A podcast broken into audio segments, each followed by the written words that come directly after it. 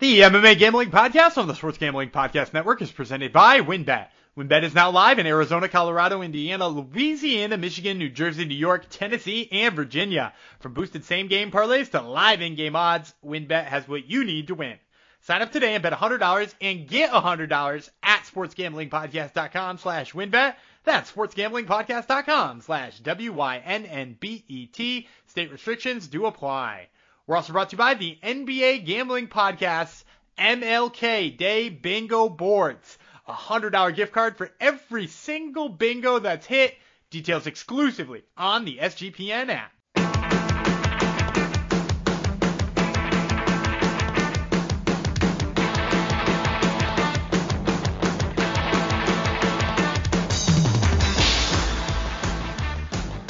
Adios, Generinos. Welcome to the MMA Gambling Podcast on the Sports Gambling Podcast Network, episode 278. Going to go out to Martin Luther King and everyone who is celebrating MLK Day today. Sadly, Canada does not celebrate it, even though they should, because he's not just an American figure; he's a, an important figure worldwide. So we should have the day off too in Canada, but alas, alas, we do not, and we don't take days off uh, here at the MMA Gambling Podcast anyhow. So here we are in your ear holes. Hopefully you're enjoying your day off and ready for some regional MMA picks. We got a really big card coming up on Wednesday for Invicta, two titles on the line, and Gumby's going to break down six fights for you instead of the usual five. So uh, we'll get all that jammed into your ear holes for you, um, as well as recap uh, quickly uh, LFA that which went down um, on Friday. So I will be one of your guides here, Jeff Chalks Fox, and the Gumby I mentioned earlier would be Daniel Gumby Vreeland, the one who knows all about these regional fights.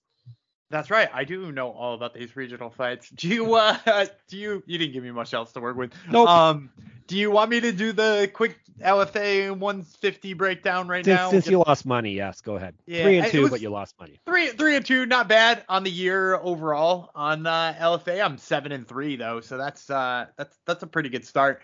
Um, in the main event, John Sweeney just did enough to stay away from the grappling Ari Farias, which I did not think was possible. Sweeney really impressed me. He's probably one to keep an eye on. Um, in the co, which yeah, I, I whiffed on that one. Co-main event, I got right. I told you to bet Thomas Peterson. Uh, I thought he was going to be negative 300. He wound up being negative 800 as he posted, and Yeah. negative 1600 when he closed. Um, Wild. Yeah, because Richard Foster just doesn't look like a guy who wants to fight or knows how to. Um, good win there for Peterson. He ground and pounded him out in the first. Um, Mark Climaco, who I had over Miguel Sanson, I thought he was going to be a dog. He wound up being a favorite, which I was kind of surprised by. He went in there and did his thing, uh, out wrestled him, just outworked him. Uh, so that gave me my second win. Uh, I had Jalen Fuller losing to Scott Ritz. I originally thought Ritz would be a favorite. That one was a dog, so that th- those got mixed up on me. Fuller, so these these are two guys who just love to stand and trade, and instead, uh, Ritz shot a weird takedown and wound up getting like a high angle guillotine choke turned into a ninja choke. Um, so Jalen Fuller wound up picking up a, a submission win where Scott Ritz might have been unconscious for like a minute before the ref stopped it. Not great. Um, and then in the opener, or at least the opening pick I made, uh, Dylan Budka, who wound up being a slight favorite over Wes Schultz, uh, he picked up a win. So I want to go in three and two, but I want to beat a little bit chalkier than I thought it was going to be. I thought I'd have some dogs in there, and uh, the end of the day, they didn't wind up being dogs. So uh, wound up not being so so hot as far as uh, the way I was the week before, where I had a big profit week. But uh, we're we're right back at it this week with Invicta. Yep, and a very good Invicta card that you are excited about, right? I am really excited. There, there's a couple of reasons I'm um, really excited about uh, some of these fights, but the the top of it's really exciting with the title fights. There's some good prospects on it. Lo- lots to like. And Gumby likes mo- most things though, but I, I think he's more excited than even normal. He, he's an excited boy to begin with, but um, yeah, should be some good fights. Before we get all into that, I will let you know about WynnBet, who are sponsoring us as per usual. WynnBet is the official online sportsbook of the Sports Gambling Podcast Network.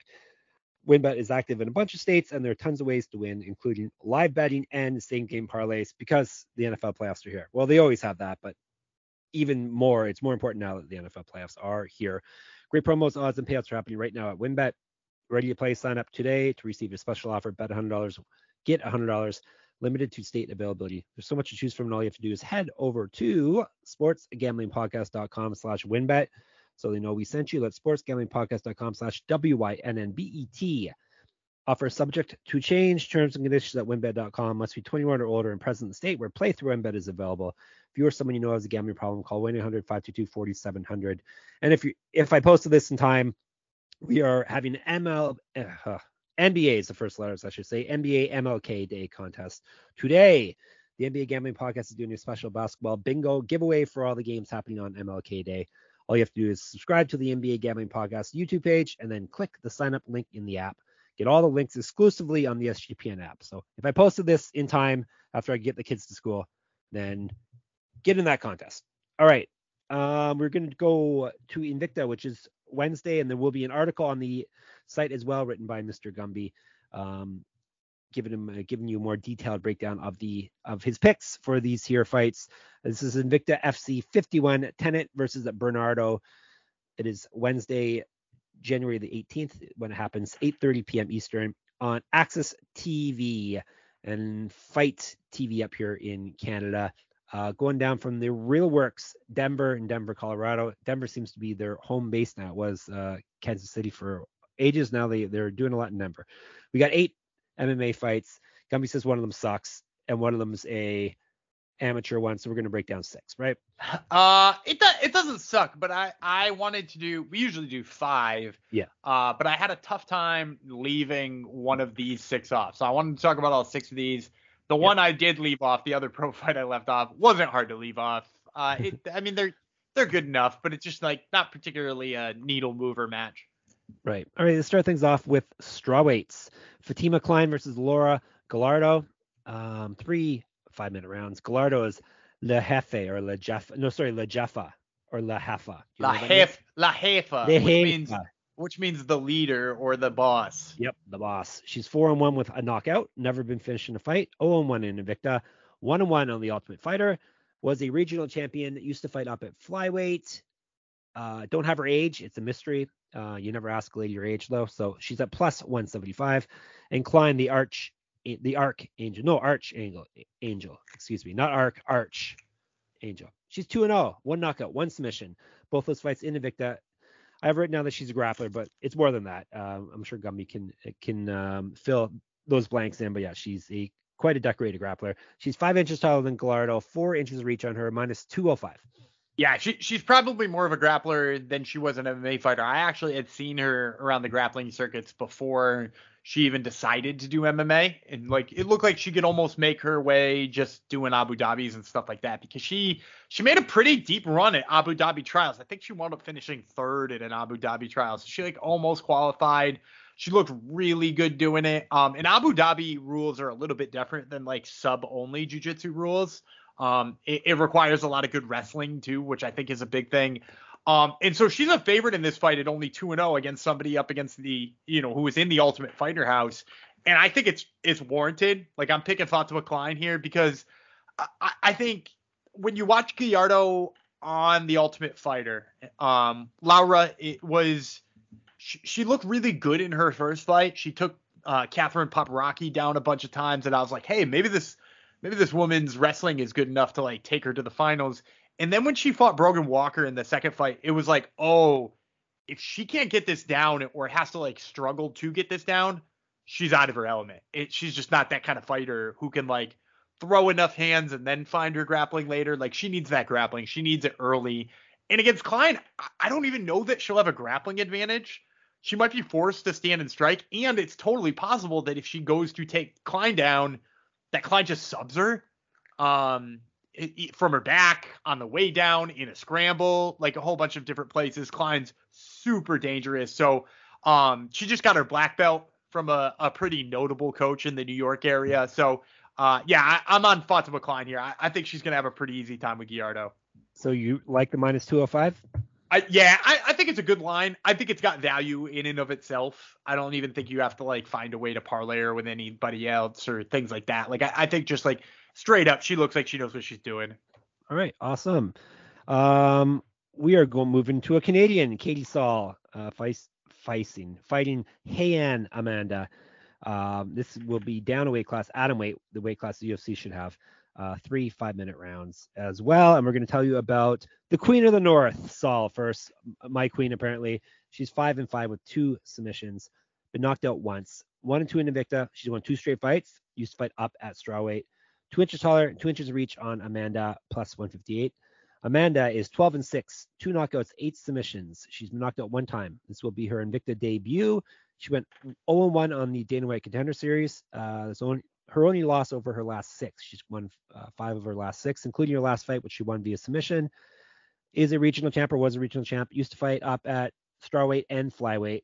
She also is a pro grappler. She's eight years younger than Saul, minus 180. I don't like the sounds of things for the my queen of the north in this fight. I'm actually gonna take her here. Oh, I, I okay, like good. I like her, and uh, I'm pumped that I'm getting uh, what did you say, plus 150 odds on her. Eight, even better. Even better. Yeah, I love the odds out here on Saul. Um, I think that five and five record there is really deceiving because uh, it looks bad, right? Like nobody likes to look down and see a five and five record up against a contender series vet. And, you know, only a plus 158 line, and you might be like, oh, why would you ever take that? But like it includes like two split decision losses to like pretty decent competition. Um, and then if you watch her fight from a skills front, sh- she's a left-handed striker. Uh, she fights in southpaw almost exclusively. She does a really good job of fighting long. Uh, she she is first of all a longer fighter. She, she's pretty tall for atom weight. Um, she's gonna have a couple inches of height advantage. She should have a couple inches of reach advantage here.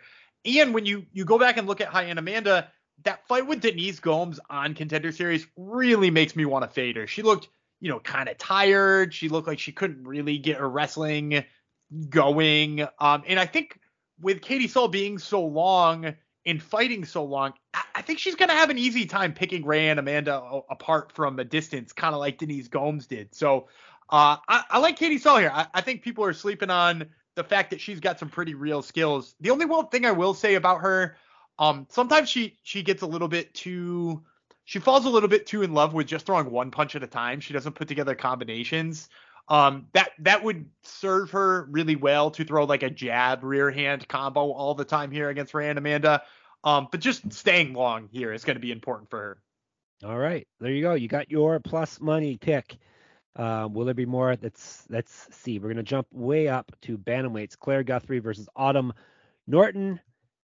Three five minute rounds as per usual. Guthrie Grizzly Guthrie, four and one, one submission. Never been finished in a fight. Three and one in Invicta. She's won three straight fights. She was 0 1 on the Ultimate Fighter and 0 1 in Invicta's uh, tournament that, that, they're running, which doesn't count on her official record because there's only, I think, two round fights. Um, she is a pro grappler. She's a year younger than Norton, an inch taller, and has three inches of reach on her, plus 185. Norton, the natural Norton, two and one with one knockout, never been finished in a fight. All those fights were in, in Invicta. She dropped her debut, won two straight since then, and she's at minus 225. Uh, I'm I'm again gonna go dog. I'm gonna go dog dog oh. here. Uh, yeah, I like the big odds here on Claire Guthrie. I think um I know there are a couple of uh you know like prospecty pundits here who are really big on Autumn Norton. They they think she looks phenomenal, but I have to say, in her last fight, she she clearly has skills and she clearly has you know like physical gifts. She's very powerful. She's very strong. But I, I feel like her lack of experience in the cage, and, and granted, she does have quite a bit of amateur experience, but her lack of experience in the cage kind of shines through. It feels like she doesn't have a really good feel for when to put things together. She's a little bit more rote in her striking, and that like she has combinations in her head that she knows works, and she just throws those and sometimes without a feel for like what situation she should throw them in. Um, and it feels like the combinations come like she's hitting pads. Like she knows she has to throw this punch, this punch, this punch. She doesn't like mix it up or she doesn't do what she needs to do. And I will also say a lot of times that like rote striking leads to her coming up short on a lot of her strikes. Like her last fight, I saw she, she just wind up being just short uh, on like a lot of her punches. So she'd throw a lot of volume, but without much really landing. Uh, and I think that's a problem against Claire Guthrie, who, as you mentioned, is taller. She's longer. Um, and if you watched her fights, uh, uh, you know, before she was in the Ultimate Fighter house, but also in the Ultimate Fighter house, she she beat eventual Ultimate Fighter winner Juliana Miller, and it was a rematch in the house that she wound up losing. and it was just by like you know not getting the best of some grappling exchanges. But really, I, I think if she establishes her range early, especially with Norton having trouble finding that range, I think she's gonna just build up a lead that like Norton almost can't take back. Um, you're gonna see her get going and like find her groove, and, and Norton just like still throwing those punches that come up short, or maybe just like pressing too much. So yeah, I like the dog money two in a row here. Katie Saul and Claire Guthrie. All right. Can we make it three in a row? Let's see. We're gonna stay with bantamweights. Serena De Jesus versus Olga Rubin. Um, we will tell you about Rubin first. Big bad Olga Rubin, seven to three with three knockouts. She's been knocked out twice in her career, 0-1 in Invicta. Uh, she's only won one of her last four fights. She did lose her last fight as well, included in there. She was four and two in Bellator. Used to fight up at featherweight. Uh, she's an inch taller than De Jesus, plus 160. The Southpaw Outlaw, De Jesus, five and two. Uh, no knockouts, no submissions, and she's never been finished in a fight. So seven decisions for her. Uh, two and one in the Invicta. She's won four straight fights. She went one and one in the Invicta tournament I was speaking of earlier. That's not included in her official record. She's three years younger than Rubin, half an inch of reach. I guess we have half inches uh, for their reach here. Uh, minus 185. Uh, I, you you called it. I'm going dog three in a row here. Wow. Uh, I like Olga Rubin a lot in this fight. I have no idea how they're posting her as an underdog in this fight.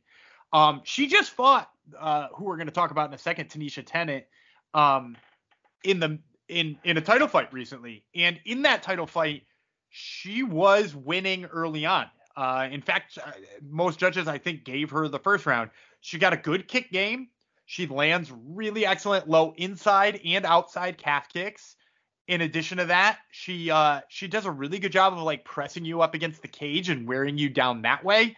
Um, actually, come to think of it, that fight with Tanisha Tennant was a split decision. Um, which you know, crazy that she loses a split decision for the title. She winds up fighting somebody else uh, and being a, a plus 160 underdog. So yeah, like that first of all already gives me a lot of hope. And then when you look at the way Serena DeJesus fights, look, I, I think she's good, but if you look at that fight she had recently with Brittany Cloudy, she had a tough time getting put up against the cage.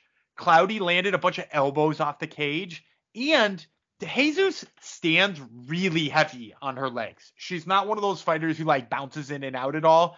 She stands real heavy on her legs. So with that being said, like I, I think she's a candidate to just get her legs chewed up early in the fight. And then if she starts rushing in, I think she's going to be the one with her back against the cage and clinches. So yeah, I, I like Olga Rubin. Give me give me three dogs in a row. Wow, and quite the breakdown too. He just doesn't just pull these uh these picks out of out of his butt. He tells you why they're going to win and how. Um, all right, co-main event for the Invicta FC Vacant Flyweight Championship. Who was the champion? Dan I always ask these questions. For flyweight, um, you're gonna make the let me intern let look me it up. yeah let me let me put the intern on it. All right, the intern will look it up. Anyhow, this is for the Vacant Flyweight Championship. We got Christina Williams versus Ketlin Souza. This will be five five minute rounds. I'm going to uh, tell you about uh, Williams first. Warhorse Williams, six and three, one knockout, one submission. Been knocked out once, submitted once. Two and zero in Invicta.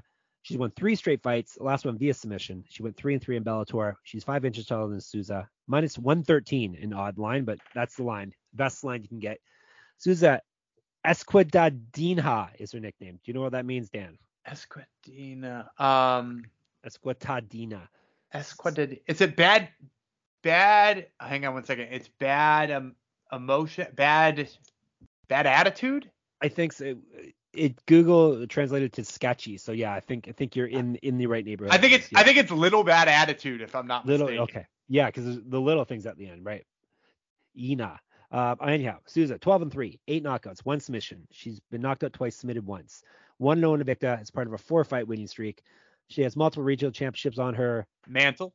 Yes, first time we've done that today. Uh, used to fight down at strawweight, used to fight up at bantamweight. She's six years younger than Williams. Don't have reach info for her. Her minus 115. So this is basically a pick'em contest.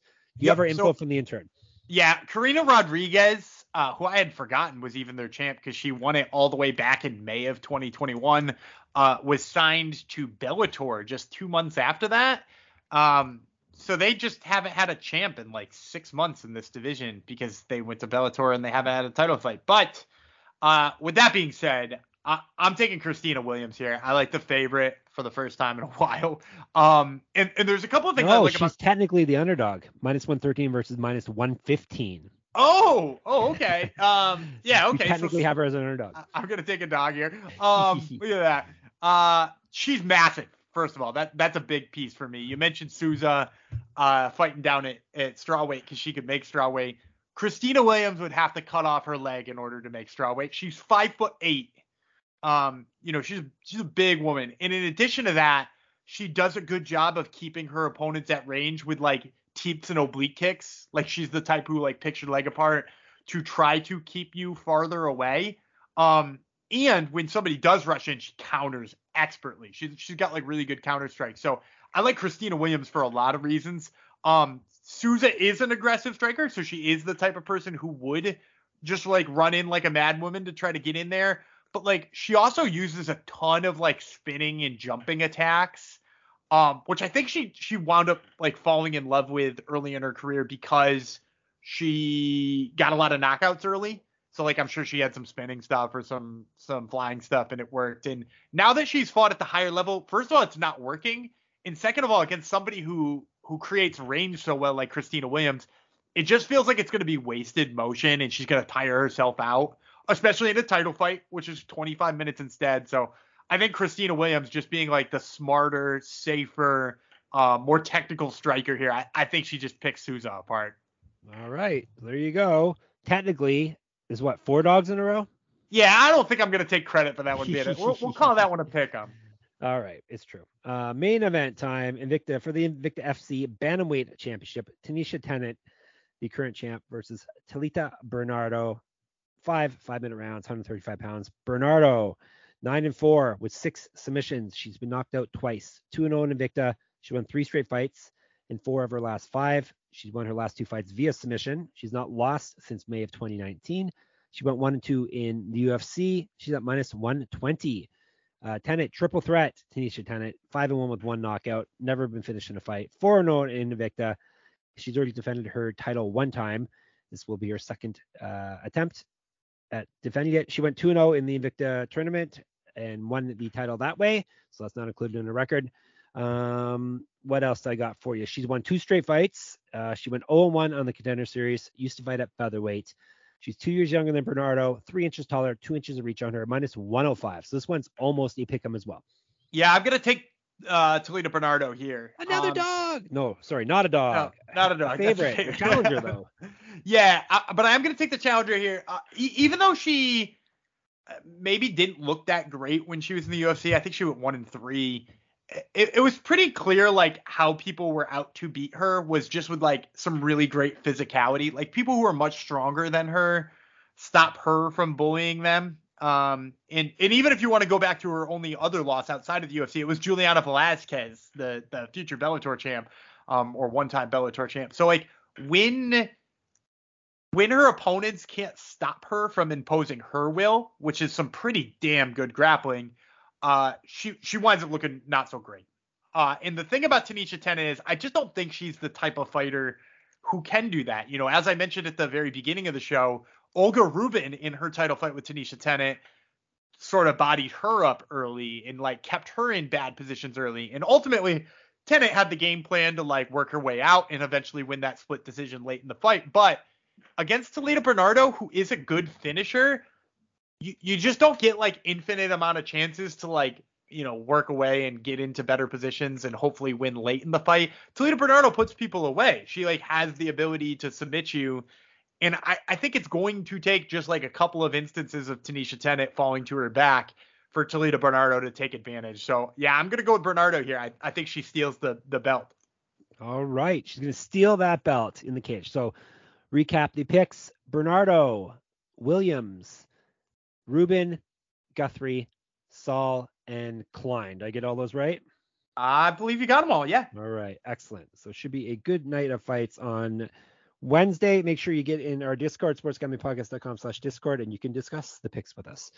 Um, all right. That will do it for this. We'll be, uh, we'll be back in on Wednesday for our UFC 283 uh, prelim picks, and then Thursday with the UFC 283 main card picks. Uh, Superfan, Hungry Man Jonks, excuse me, Superfan parlay, and our lock, dog, and prop picks. Um, told you about Discord, Twitter, SGPN MMA. Gumby runs that account. He also has his own account, Gumby Vreeland. My account is Jeff Fox Writer. Gumby has the Top Turtle MMA podcast, which will be dropping when? It usually drops Wednesdays, right? It actually, you might get it in the same day as you're getting this. Whoa. Uh, with, the, with the holiday, sometimes I, I get a little antsy. And this week is we're gonna have uh, two of the fighters on that Brazil card, Thiago Moises and Daniel Marcos. will be both be on the show. Excellent. So make sure you listen to that. Read all their stuff at sportsgamblingpodcast.com. Uh, you can check out my Substack and enter the pick'em contest I have running for this week's UFC. It's moneymma.substack.com. Um, and if you haven't already, rate, subscribe, review our podcast. That, would- that would help us out greatly. And tell a friend, tell an enemy, tell everyone about it. All right, um, Gumby's gonna take you home, and then we're out of here. All right. Uh, I am Data Gumby Vreeland. He's Grizzly Jeff Fox, and we will see you on Wednesday.